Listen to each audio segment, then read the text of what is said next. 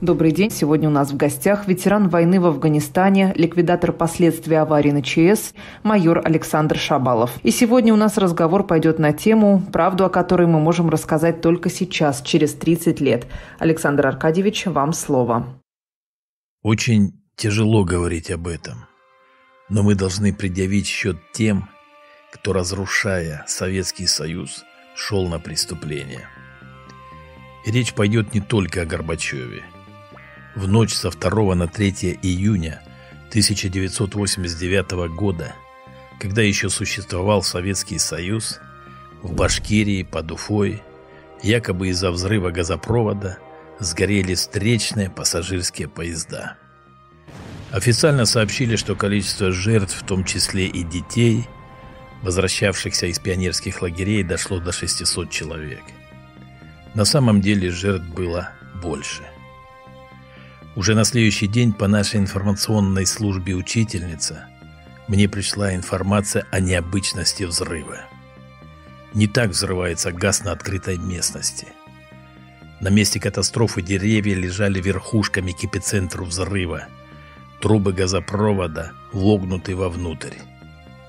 Одновременно подобный взрыв, видимо для подстраховки, произошел и в Молдавии, к счастью, без человеческих жертв. Проанализировав ситуацию, я сразу вычислил причину взрыва и технологию его осуществления. Через неделю по телевидению в программе «День Дона» выступила женщина, которая ехала в этом поезде. Она была с города Сальска и рассказала, что двухлетнюю дочь вырвала из ее рук и унесло в бушующее пламя. Тут же у меня появилась мысль написать ей и сказать, что гибель ее дочери связана с Андреем Дмитриевичем Сахаровым.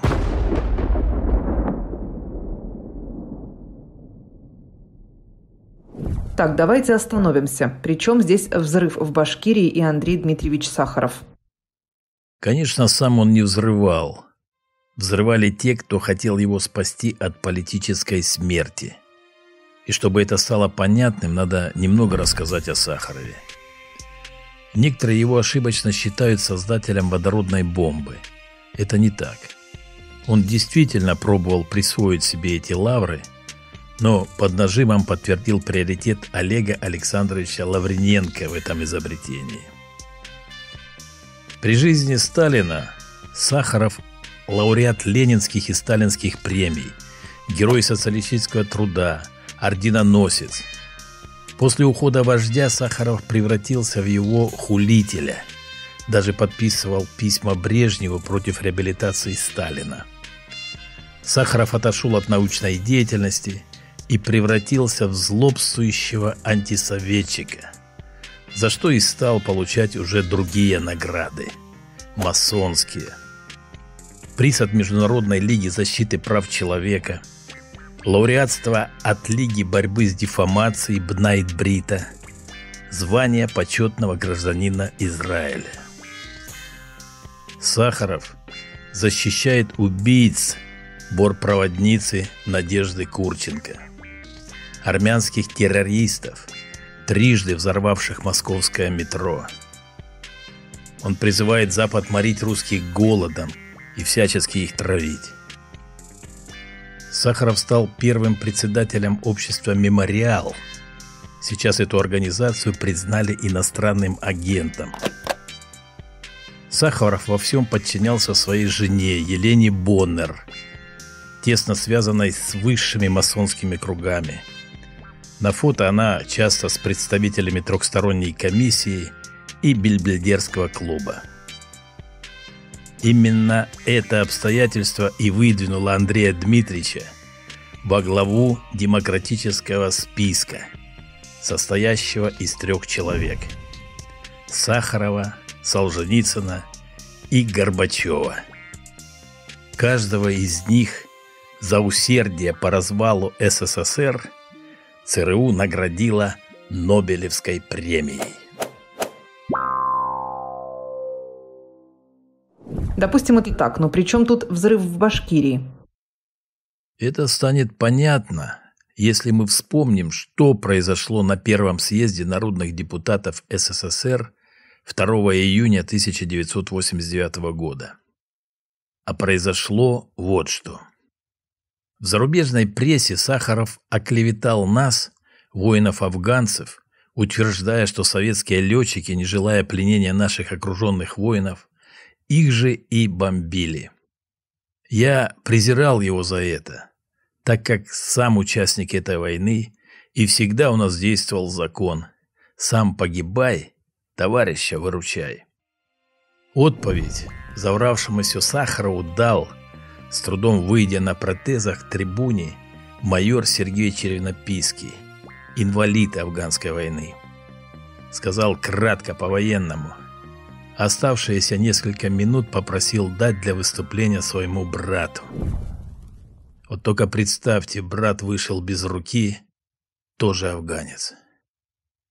Что стало твориться на съезде, ну, не передать словами. Оглушительные крики, свист, топот – Тут же поступило предложение лишить Сахарова депутатского мандата решением съезда, высшим законодательным органом СССР. Депутаты 40 минут, представьте, 40 минут стоя хлопали, кричали, требуя немедленного голосования. Я смотрел телевизор и ликовал. Какая прекрасная возможность нейтрализовать одного из главных разрушителей нашей Родины. В этот день съезд вел Анатолий Лукьянов. Никогда не считал Лукьянова коммунистом. Это был бульдозер Горбачева. Неоднократно наблюдая его работу вблизи, я давно сделал вывод. Одна эта команда. Бледный и дрожащий он с величайшим трудом уговорил депутатов перенести голосование по Сахару на следующий день. А теперь давайте анализировать. Представьте, какой ужас охватил перестройщиков и их западных хозяев. Позорно лишиться такого ценного кадра, взрощенного ЦРУ и высшими масонскими структурами. Как мог Горбачев допустить лишение депутатского мандата своего подельника? Однозначно он звонил своему другу Рональду – Именно Рональд Рейган принял решение, каким способом отвлечь внимание депутатов от Сахарова. На следующий же день страна вздрогнула от ужаса. В Башкирии под Уфой из-за взрыва газопровода сгорели встречные пассажирские поезда. Траур, соболезнования, минуты молчания – и про Сахарова тут же забыли. Именно этого и добивались. Почему вы считаете, что это была преднамеренная диверсия? В начале нашей беседы я сказал, что мне поступила информация о том, что деревья лежали верхушками к эпицентру взрыва, трубы газопровода, давление в которых более 100 атмосфер, были вогнуты вовнутрь. Такое возможно лишь при взрыве вакуумной бомбы. Вот и представьте мое состояние, когда я вычислил связь взрыва с отвлечением внимания от Сахарова. Куда только не обращался, все было напрасно. Все боялись этой темы. Напечатал тысячи брошюр под названием «Версия о диверсии». Зачитаю последний абзац. Когда Сахаров скончался, прошел слух, что православный священник отказался его отпевать. Бесов не отпеваю. Но думаю, что на том свете Андрей Дмитриевич все равно встретится с погибшими детьми. Будет ходить среди заживо сгоревших, мило улыбаясь, рассказывать им демократические сказочки о слезинке ребенка – и, поглаживая сухонькой старческой рукой светлые детские головки, объяснять принцип действия вакуумной бомбы.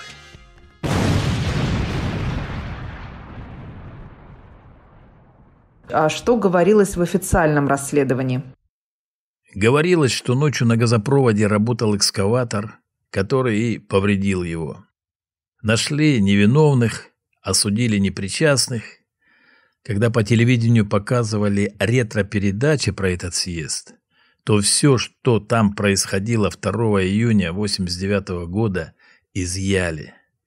Совершенно не говорили, как на место аварии выезжал лицемерный Горбачев, который был в курсе этого взрыва и без сомнения согласовал его с ЦРУ. Смелое предположение. У вас есть факты? У меня нет, а у КГБ СССР есть.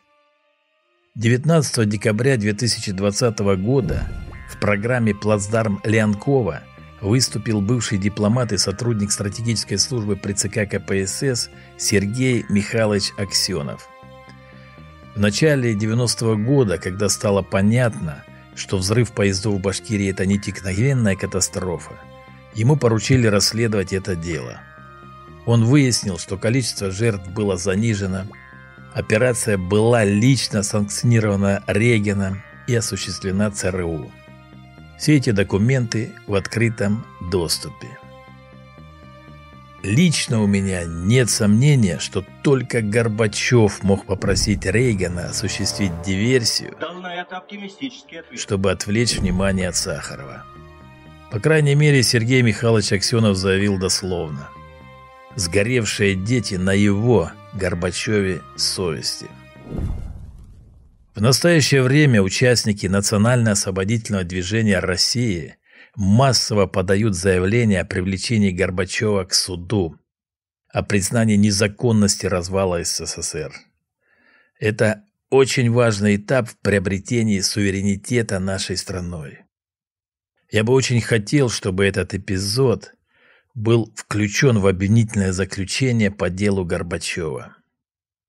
Американцы цинично разместили на сайте ЦРУ информацию о своей диверсии в Башкирии. Мы просто обязаны предъявить им счет за гибель наших соотечественников, заживо сгоревших детей. Одержите, одержите.